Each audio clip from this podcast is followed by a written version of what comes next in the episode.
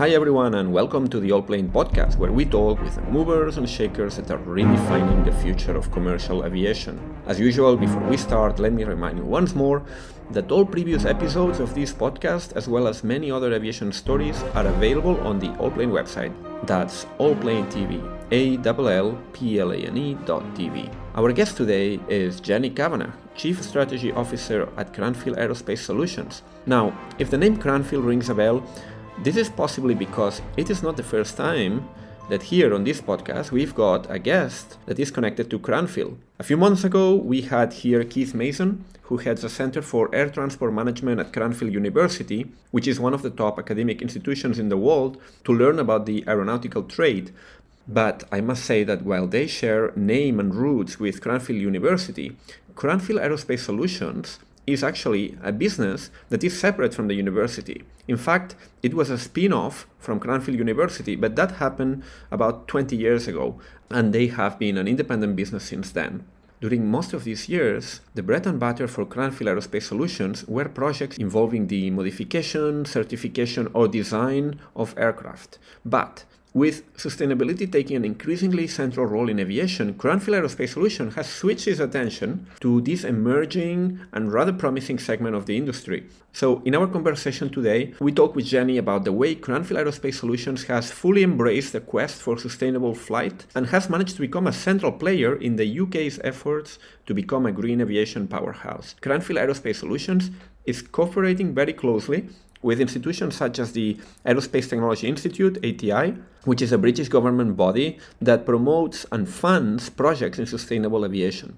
Cranfield Aerospace Solutions has also recently merged with Britten-Norman, a British manufacturer of small regional aircraft, in order to develop a new generation of hydrogen powered aircraft. And it is also involved in Project Fresson, together with multiple other partners that are also aiming to develop hydrogen aviation in the UK. So, Quite a lot going on, but it is best if, without further ado, we hear it all directly from Jenny. Hello, Jenny. How are you? I'm very well, thank you, Miquel. How are you? Very well. Thank you very much for joining us today here on the podcast. Let me just introduce you in a couple of lines. You are the Chief Strategy Officer of Cranfield Aerospace Solutions, which is a UK based organization that does very interesting things in the field of aerospace innovation and sustainability. Uh, we're going to talk about that more in detail. Before that, like every other guest, I would ask you to introduce yourself and tell us a bit more about your background and how you got into the field of aviation.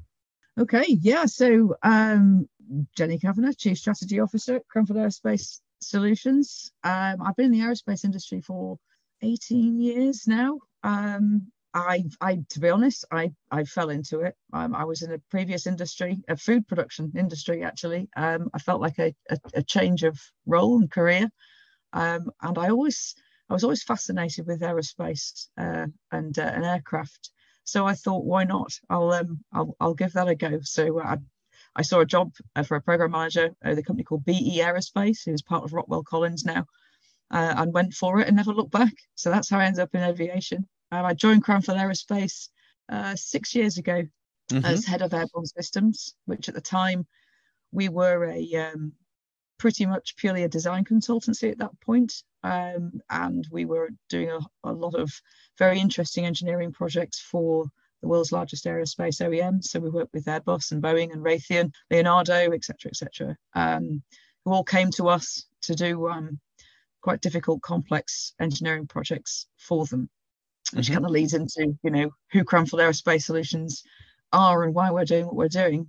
Um, so I'm now chief strategy officer. I, I changed my role during COVID actually uh, to be more outward facing. So I am essentially responsible for everything that's forward looking and outward facing to do with our project. I'm essentially responsible for the strategic exploitation of the technology that we're developing, which encompasses everything from business development, sales, um, government relations, industry relations, as well as the strategic roadmap and and um, the ecosystem around the aircraft, so the infrastructure, airports, things like that.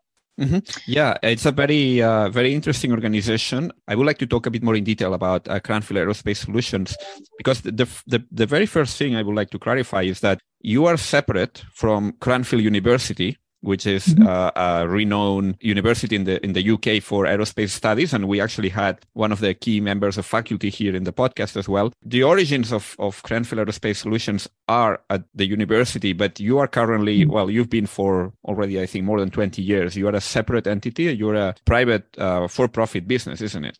That's absolutely right. Yeah, originally the the, the company was was actually a spin out from Cranfield University, but not in the traditional sense. It wasn't an IP spin out; it was a capability spin out. So there was a group of very well informed and uh, and clever uh, people um, where it was actually separated from the university in late 1990s, 1997, something like that, where they ring fenced that people and, and created a an approved design organization around that capability and that's what we've been doing essentially. For the past 30 years this this little company has been designing and certifying complex modifications to aircraft as well as designing subscale and full scale aircraft ground and flight demonstrators.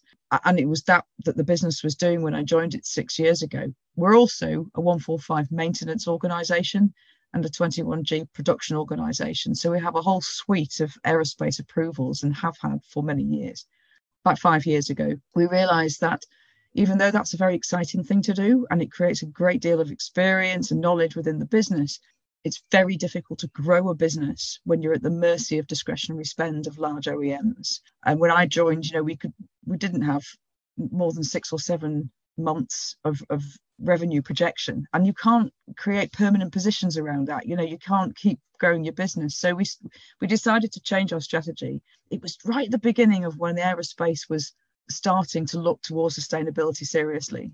And yeah. so we thought right we'll use our capabilities and our approvals to do something for ourselves and we'll transition ourselves from a design consultancy business to a product business and that's when we decided to to take the Britten-Norman Islander and, and to retrofit it with zero emissions technology. And just to finish this off, you're right, we are a completely separate commercial entity.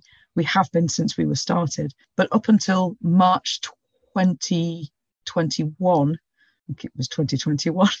I'll have to check that. But anyway, up until recently, um, yeah. that around that time, yeah. Um, up until up until recently, we were wholly owned by Cranfield University. okay. Even though we were a separate commercial entity, we were mm-hmm. our own profit making and, and, and all, all, that. But when we went for our Series A investment to fund our hydrogen um, product, that's when Cranfield University is now a minority shareholder, and and we are the majority owned is by the rest of our investors. Okay, yeah, actually, you brought up a point that I wanted to ask you a bit later, but mm-hmm. I'll, I'll we'll mention it now. I think you closed a funding round uh, recently of uh, about a bit more than 14 million pounds, British pounds. Right. Yeah. Yeah. And that's in connection to uh, the project that you currently have underway mm-hmm. to uh, retrofit, well, retrofit and, and then at a later stage create a hydrogen powered aircraft for uh, sub, uh, sub-regional operations. Yeah. That's correct.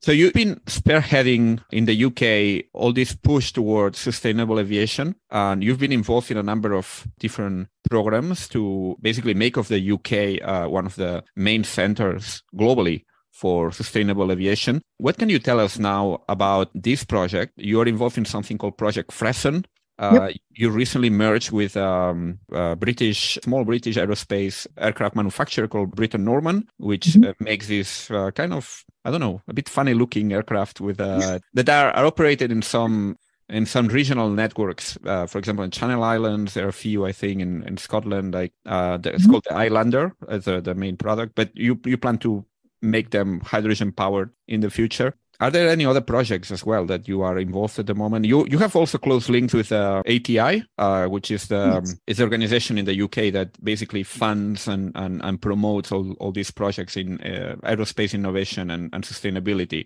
So, what can you tell us now about the different projects that you currently have underway and what they are all about? Okay, um, so let's let's unpick that a little bit. So first of all, I'll start with what Cranfield Aerospace Solutions is trying to achieve, what our ambition is. So we are an aircraft company. We're not a propulsion company. So we what that means is that um, in future we aim to be an airframer, a designer and manufacturer of clean sheet, zero carbon aircraft. That's our ultimate ambition. Mm-hmm. But we know because of the um, experience that we have with the regulator that you don't take a regular to, to the regulator a, a clean sheet aircraft with a brand new propulsion system using fuel that they don't understand. You'll be there for decades. And we're a small company. Um, we need to get to market relatively quickly. So, which is why we chose to retrofit that. And obviously, it suited our capabilities very well. The Islander, the Britten Norman Islander, we chose very, very carefully. So, you're right, it is a, a strange. Yeah, it, it, it, has an unusual look, let's say. yeah, I mean, it's, it's been around for many years. And the reason yeah. it's been around for many years is because it is such a good aircraft. Um, yeah. It's, uh, it, it's what's called an ultra So it has very short uh, takeoff and landing uh, capabilities. It's also very robust. So it can land on beaches, grass, gravel, ice, pretty much anywhere that looks remotely like a runway it'll land there. So it's great in remote areas. The clue is in the name. A lot of its operations are around and within islands. So it's a short hop aircraft. So even though it can actually fly 1,200 kilometers, the vast majority of its operations are very short hops. I think the yeah. shortest is up in Orkney, which is 2.7 minutes. Yeah, um, that's a, the shortest uh, sh- shortest scheduled uh, route in the world, I think, that's with commercial right, service. Yeah. yeah. I remember yeah. that. Yeah. So we, we chose the aircraft very carefully because once you apply this, um, let's face it, inherently heavier technology, at least it is at the moment, once you apply it to an airframe, you're going to reduce its performance. We did not want to mess with the takeoff and landing, the short takeoff and landing capability, because that's why a lot of Islander operators have it in the first place, because no other aircraft is capable of doing what it can. So we're maintaining that short takeoff performance but it does mean that the range is significantly reduced. And we knew this would be the case right from the beginning, which is mm-hmm. why we chose an aircraft whose operations, therefore, don't fight against the restrictions of the technology at the moment. Mm-hmm.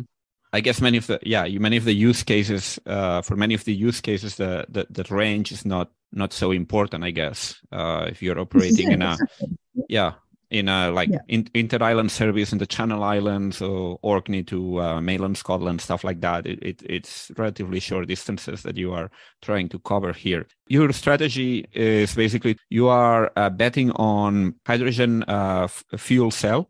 Is that right? So it's going to be basically a, a fuel cell. It's going to run electric engines, but it's going to be fed by um, hydrogen. I think uh, in the initial stage is going to be in a in a gas form. I don't know if mm-hmm. you also have plans to switch to uh, liquid hydrogen in in the future as well. Yeah. So so like I said before, we're an aircraft company, so we're not technology evangelists. We actually started Project Fresson as as hybrid electric, um, so no hydrogen to be seen. But um, once we'd been through the detailed calculations, we realised that that just wasn't going to work. It was it was going to end up too complex and too heavy because the energy density of batteries is really really low. Um, and so we we switched to hydrogen because that was the technology that worked best for the aircraft. And although we're not technology evangelists, we do believe that hydrogen is really the only thing that's going to be able to decarbonize aviation because of its high energy density. Yes, it does have challenges when it comes to its storage. Um, it's either very, very heavy pressurized tanks in gaseous form, or it's quite a large value, volume, four times the volume of kerosene for liquid hydrogen. But it is the fuel of the future, w- without a doubt. When it comes to gaseous or liquid storage, you're right. The, the Islander will have gaseous storage on it. And there's a couple of reasons for that. One is from a getting the technology to market point of view, gaseous is less complex it doesn't mean it's easy. It still has a lot of challenges on it, but it's much less complex than liquid because you don't have to deal with the cryogenics. But also, when you are retrofitting an aircraft or indeed doing any air, kind of aircraft um, design, every bit of technology has to buy its way onto the platform. And what I mean by that is it's it's it's ultimate the benefit of the technology has to be worth the challenges. And on an aircraft this small and this simple and at this price point, introducing cryogenics just didn't buy itself onto the platform. So that's why we're using gaseous hydrogen. And yes, it's fuel cells. Again, every technology has to buy itself onto the platform. And with an aircraft that fly that its mission is to fly low and slowly, you don't you don't need to combust the hydrogen. You don't you don't need a, a, a turbine engine. This aircraft does have a turbine variant, but the vast majority of it are, are piston engines. Um, so we chose the fuel cells. Now, that's not to say when we move forward in our roadmap, which is to get to larger aircraft, phase two being longer range, larger aircraft, we will definitely move to liquid hydrogen at that stage because we need the extra range and the extra payload. Probably still fuel cells at that point. But when we get to phase three and four, which is looking at small and larger clean sheet regional aircraft, we will do the assessment between fuel cells and combustion hydrogen at that point because it would depend on the mission of the aircraft. Turbines like to be like to be driven high and fast. Fuel cells prefer to be lower and slower. So mm-hmm. depending on what the aircraft is going to do, to some extent, will dictate what technology is chosen for the for the platform as well. Mm-hmm. Yeah, on your website, you have out- outlined mm-hmm. different time frames for this development. I think the first stage is actually doing the retrofit and the existing airframe, the Britten-Norman mm-hmm. Islander. Then the idea is to scale it up, still with a fuel cell, and then to go for a clean sheet design. We're talking for a clean sheet design. We're talking about mid 2030s, something like that.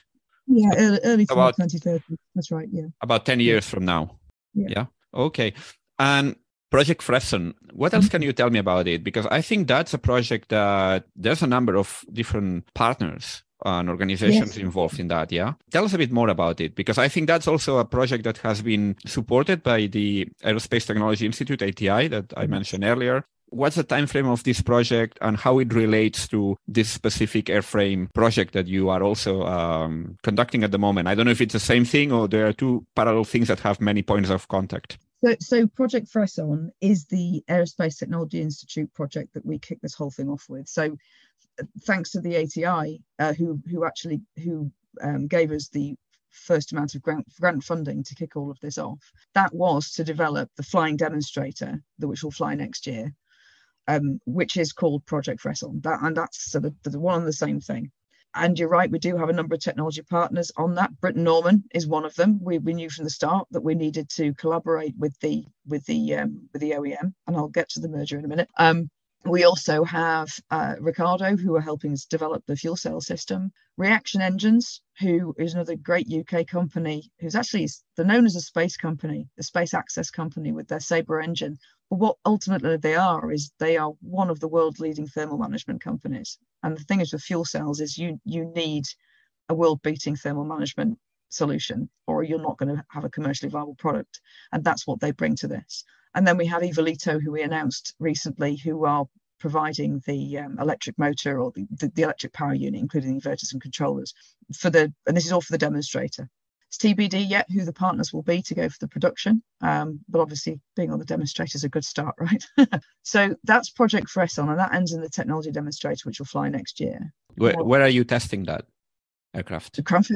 To Cranfield. At Cranfield, yeah. okay. Yeah, the great thing about Cranfield University is it's the only it's the only university I think on the planet, or at least in Europe, with its own airport. Yeah, true. So, and its, own. Uh, I don't know if do they have their own fleet as well, aircraft? I don't remember now. I think they have um on static. Uh, I don't know if they uh, fly.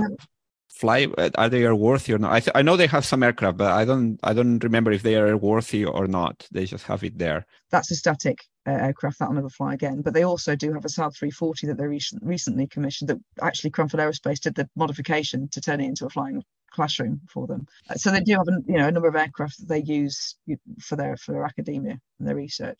Mm-hmm let's say the project goes as expected, what are the funding requirements? I mean, you raised capital recently. I guess you count on Britten-Norman's industrial capacity as well. I don't know how big that is because it's it's a small it's a small OEM after all. Mm-hmm. So what what are your industrial plans? Let's assume that the, the whole development stage goes well. Mm, yeah. What next?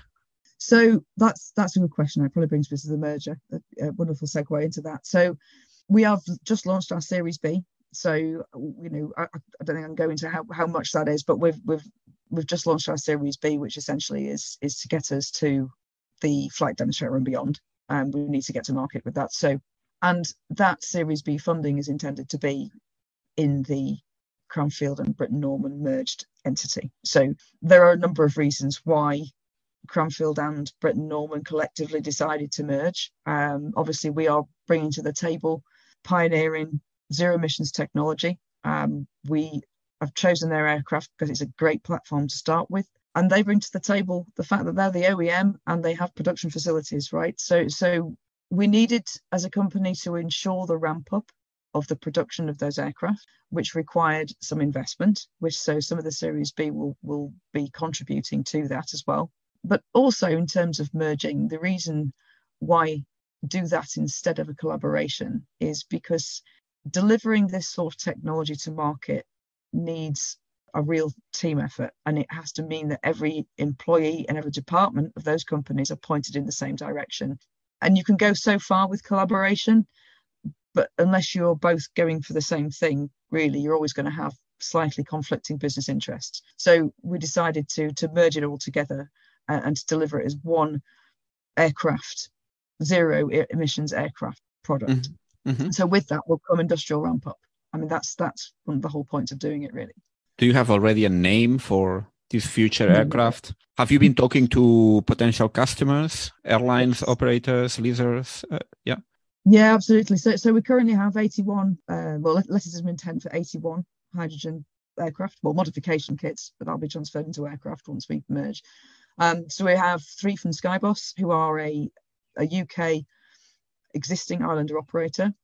We have 20 from Monte, who are a sub-regional lessor with 20 options, so that's 14 in total. Um, and they are they are great to bring to the table because they offer the financing solution for these new aircraft in future, which is which is going to be absolutely key. We also have uh, 15 from a um, an airline startup in Germany called Evia Aero, um, who has seen the opportunity that this new technology creates in, with its reduced operating costs in creating new routes for zero emission short hop aircraft. So we're working very closely with them, and that's a particularly exciting uh, partnership. And then we have Air New Zealand, who are completely other side of the scale, who want to change their fleet to hydrogen over time, but they realise they've got a lot to learn about hydrogen as anybody else who's who's working in this space. And they see actually the deployment of a small aircraft like ours as, as a good way to learn about that and to drive the infrastructure and standards and regulations activities, not just conversations. Um, and, and so we're working closely with them at the moment. We've got letters of intent from them. Mm-hmm. But on top of that, obviously, we're talking to a whole load of other islander operators and non-islander operators across the globe um, about their interest in this technology. Mm-hmm. Are you planning to get involved as well in the, let's say, the supply chain of hydrogen? Because, uh, for example, we had here on the podcast Val uh, Miftakhov of uh, Zero mm-hmm. A few weeks ago, and he explained how they are getting involved in part because of need, because there's no infrastructure at the moment in, in many places to to handle this hydrogen. I don't know if that's an area of the business that you are also getting involved or, or you are talking to partners basically to address this this issue yeah i mean that's part that's part of the, the, the role that i have is the ecosystem part of it because it's not just the aircraft technology. You know you, you talk to an operator in the caribbean the first question they say is oh this is brilliant where do i get the hydrogen from? Which is the reason why val and, and, and his team went down the road that they, they have as well. So we're not intending on getting so vertically integrated as, as those guys, um, but we are having quite a few conversations with um, hydrogen producers and infrastructure partners because we realise that you know we do need to bring solutions to the table. Having said that, we're also very conscious that there is there isn't a cookie cutter approach to this. Every airport and operator is different. Their business models will differ depending on their appetite for investment, their appetite to become a fuel producer, because that, essentially, if they're going to put electrolyzer on their airport, they are becoming a fuel producer, which comes with it, you know, liabilities and commercial undertakings that they probably haven't dealt with before. So some of them have the appetite to do that, some of them don't. Some of them want it just delivered to them and the problem taken away. But actually, the vast majority of them really want to understand it and they see it as a as a real opportunity to become energy independent especially those ones that are shipping in kerosene at the moment you know they think oh hang on well we could we could get renewables into this and get the whole end to end to end and we are energy secure. So there's quite a few of these operators and airports who are looking at it as a business model of their own and what we're bringing to that is our experience and our and our knowledge from our from our partners as well into how they might do that. Um, and but we're also talking to partners where we can help deliver that solution if that's what they want. Not every operator or airport wants it just delivered on a plate. They want to work it out themselves. So um, we're there to help. Mm-hmm. If, So it's not quite as a as a clear cut strategy as ZeroAvia, um, because we do recognise that there is a lot of flexibility you have to have, and everyone's trying to get their head around what it is that they want, um, and we're there to help figure them out, figure it out. Mm-hmm. Have you quantified how big is this market globally? How many aircraft uh, in this particular category are potentially uh, an addressable market on a global level? So we're going through some market studies at the moment because one of the things that um, that isn't uh, in existence really is a plethora of market um, appraisals on this sector of aircraft. Mm-hmm. Most of the studies have happened on all the large ones because there are obvious yeah. reasons, right? That's where all the that's where all the money is. Yeah, um, it's, it's pretty niche. I mean, the, this this specific market. It's, it is it, it is it is but also but also it's it's niche because um over the last few decades it's been horrendously underinvested because the economics of kerosene means that 9 to 19 seat operations are generally very difficult to make money on. Yeah. And so the planes have got bigger and bigger and bigger to be for, you know to improve the cost per seat economics and all that kind of stuff when you actually are reducing your operating costs by 40 50% suddenly those economics change. And there was a thriving sub-regional industry before and actually there's still a demand for it. And some of the studies that we're that, that we're now seeing are projecting with these new zero emissions aircraft pardon me and reduced operating costs we yeah. would see a massive resurgence in that sub-regional space. So there may be i think there's about three to three and a half thousand little six to 19 seat aircraft flying around at the moment you know that could become 10 15,000 by 2035 um, so you know it's it's niche to large, large companies. But to a small company like us, that's a cracking market to be part yeah. of. Mm-hmm. And there's not that much competition either. Yeah. And the incumbents, in terms of the, the, the the aircraft that are flying around, are all quite old, and and therefore the operating economics are not that difficult to compete with. So yeah. we're quite happy to be starting in this space because that's where the technology is. The technology is just not ready for large aircraft right now. It might be to fly them around, but to get them into, in, into commercial service with the reliability that that technology needs, it's just not there yet. So we think this sub-regional space is where it's all going to start, and we think there's a very nice market there to, for the taking. Mm-hmm. Yeah, it's just an, as we're seeing in other segments of of the uh, let's say the clean aviation space, quite a few new operators that want to create new markets. So uh, address not not so much the people that are flying today, but people that will fly in the future because it will be made possible by the more advantageous economics of of the new technology. So yeah, that's definitely uh, an interesting opportunity there. So yes. so you have this time frame, let's say. Uh, over the next decade, retrofit, then the ne- next um, stages, scale up, uh, clean sheet design. Where can people follow you, keep track of all the progress you are making with this program? Is there any specific website, uh, social media yeah. channels that you would recommend? Um, yeah, absolutely. I mean, we have our own website, um, www.cranfieldaerospace.com. We're also on LinkedIn. Look us up on Twitter. Yeah, we're always we're always posting about what we're doing um, more than you know please follow us because uh, this is the future. We are we're true pioneers. So it's uh, i hope it's very interesting to watch what we're doing. 2026 that's when we want to get this uh, this hydrogen aircraft into service. So it's not far away. Indeed it's not far away and it's it's definitely very very interesting.